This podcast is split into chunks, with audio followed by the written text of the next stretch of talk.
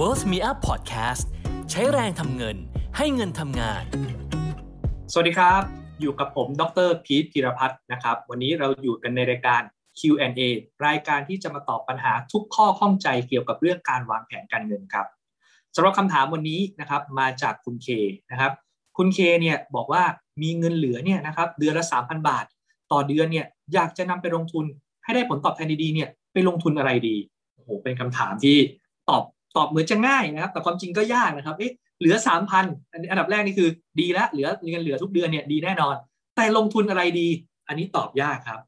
ถามว่าทำไมตอบยาก เพราะอันดับแรกก่อนเราต้องเข้าใจก่อนว่า มันไม่มีการลงทุนไหนที่แบบมันดีที่สุดเลยนะครับ มันไม่มีหรอกถ้ารู้เนี่ยทุกคนก็ลงทุนแบบนั้นไปหมดแล้วฉะนั้นอันดับแรกเนี่ย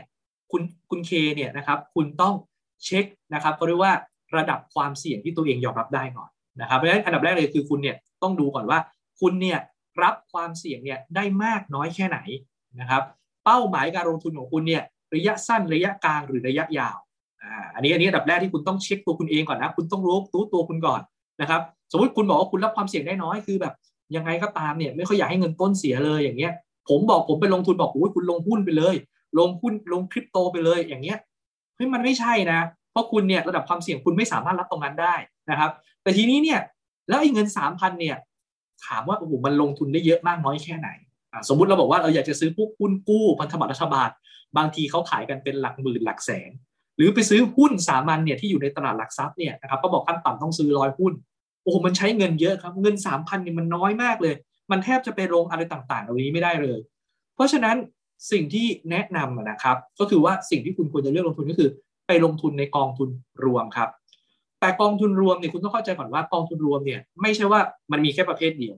กองทุนรวมเนี่ยนะครับมันมีเยอะมาก มันมีกองทุนรวมตราสารหนี้ตราสารทุนนะครับ กองทุนรวมที่ลงทุนในต่างประเทศนะครับ กองทุนรวมที่ลงทุนในพวกอสังหาริมทรัพย์ ในทองคำในน้ำมัน เยอะมากมายเลยนะครับ ซึ่งตรงนี้เนี่ยนะครับคุณเคคุณต้องไปจัดพอร์ตการลงทุนก่อนนะครับหรือทำ asset allocation ก่อนว่า 3,000 นี้เนี่ยคุณจะจัดแบบไหน เพราะเดี๋ยวนี้เนี่ยกองทุนรวมหลายที่เนี่ยนะครับเขาบอกว่าเริ่มต้นในเงิน 1 บาท 10 บาท 500 บาทก็สามารถซื้อได้แล้วนะครับฉะนั้นคุณอาจจะซื้อกองทุนรวมเนี่ยนะครับมี 3,000 คุณอาจจะแบ่งไว้เลยว่าโอเคใช้อาจจะซื้อสักประมาณห้ากองกองละ600 บาท อย่างนี้ก็ได้เป็นการกระจายความเสี่ยง หรือถ้าไม่อยากจะจัดแบบนั้น เดี๋ยวนี้เนี่ยการกองทุนรวมในประเทศไทยเนี่ยก็แล้วก็มีนวัตกรรมเหมือนในหลายประเทศนะครับ เป็นกองทุนที่เหมือนจัดพอร์ตมาให้แล้วในตัว นะครับเหมือนว่ามีการทำ asset allocation มาให้เรียบร้อยแล้วนะครับก็เรียกว่าเป็นกองทุนรวมแบบผสม ซึ่งในนั้นเนี่ยเขาก็จะมีทั้งตราสารหนี้ตราสารทุนอะไรต่างๆ เหล่านี้ก็ได้ ซึ่งอันนี้ก็เหมาะสำหรับคนที่เพิ่งเริ่มต้นต้นลงทุน คือคุณยังไม่รู้เลยว่าเฮ้ยมันจะลงประเทศไหน คุณก็ไปลงแบบนี้ก่อนก็ได้นะครับ แต่ถ้าคุณเริ่มเก่งแล้วเริ่มเชี่ยวชาญแล้วจัดพอร์ตการลงทุนเป็นเปอร์เซ็นต์เลยครับ แบ่งเลยโอ้ยคุณเคเนี่ยบอกว่าอายุสมมติคุณเคอายุยังน้อย 20 30ผมลงทุนความเสี่ยงสูงเยอะๆนะครับเพราะฉะนั้นเงิน 3,000เนี่ย 2,000เนี่ยนะครับ2,500เนี่ยอาจจะไปลงทุนในสินทรัพย์ที่มันสิ่งเสี่ยงเลย ไปลงทุนในกองทุนที่ลงทุนต่างประเทศเลย ในจีนในอเมริกาเป็นหุ้นเทคโนโลยีอะไรอย่างเงี้ยก็ได้นะครับส่วนอีกประมาณ 500 บาท อาจจะมาลงทุนที่เป็นประเภทพวกตราสารหนี้อะไรอย่างเงี้ยนะครับเพื่อให้มันมีผลตอบแทนที่มันน่าพึงพอใจ แต่ถ้ากับการถ้าคุณเคเนี่ยอายุเยอะแล้วนะ อายุสักประมาณแบบ 30 40ไอ้กองกองทุนนี้ที่มันลงทุนแล้วมันเสี่ยงมากๆเนี่ย ก็ต้องลดระดับลงมาครับ เราอย่าไปไปให้ลงทุนตรงนี้เนี่ยเยอะมากเพราะเราก็ต้องรักษาเงินต้นไม่เหมือนกัน ยิ่งถ้าอายุแบบ 50 ใกล้ๆจะ60 เนี่ยโอ้โหบางทีตราสารหนี้คุณเคเนี่ยอาจจะต้องลงทุนประมาณ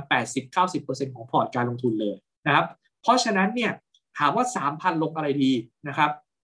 เป็นผมผมก็จะเริ่มต้นแนะนำให้ว่าโอเคนะครับสามพันเนี้ยไปจัดพอร์ตการลงทุนเป็นประเภทพวกกองทุนรวมเนี่ยนะครับซึ่งมันทำให้เราเนี่ยสามารถลงทุนได้หลากหลาย นะครับแล้วก็ที่สำคัญมีคนมาบริหารจัดการให้เราด้วยนะครับทำแบบนี้ติดต่อกันรับรองว่าในอนาคตดีแน่นอนครับ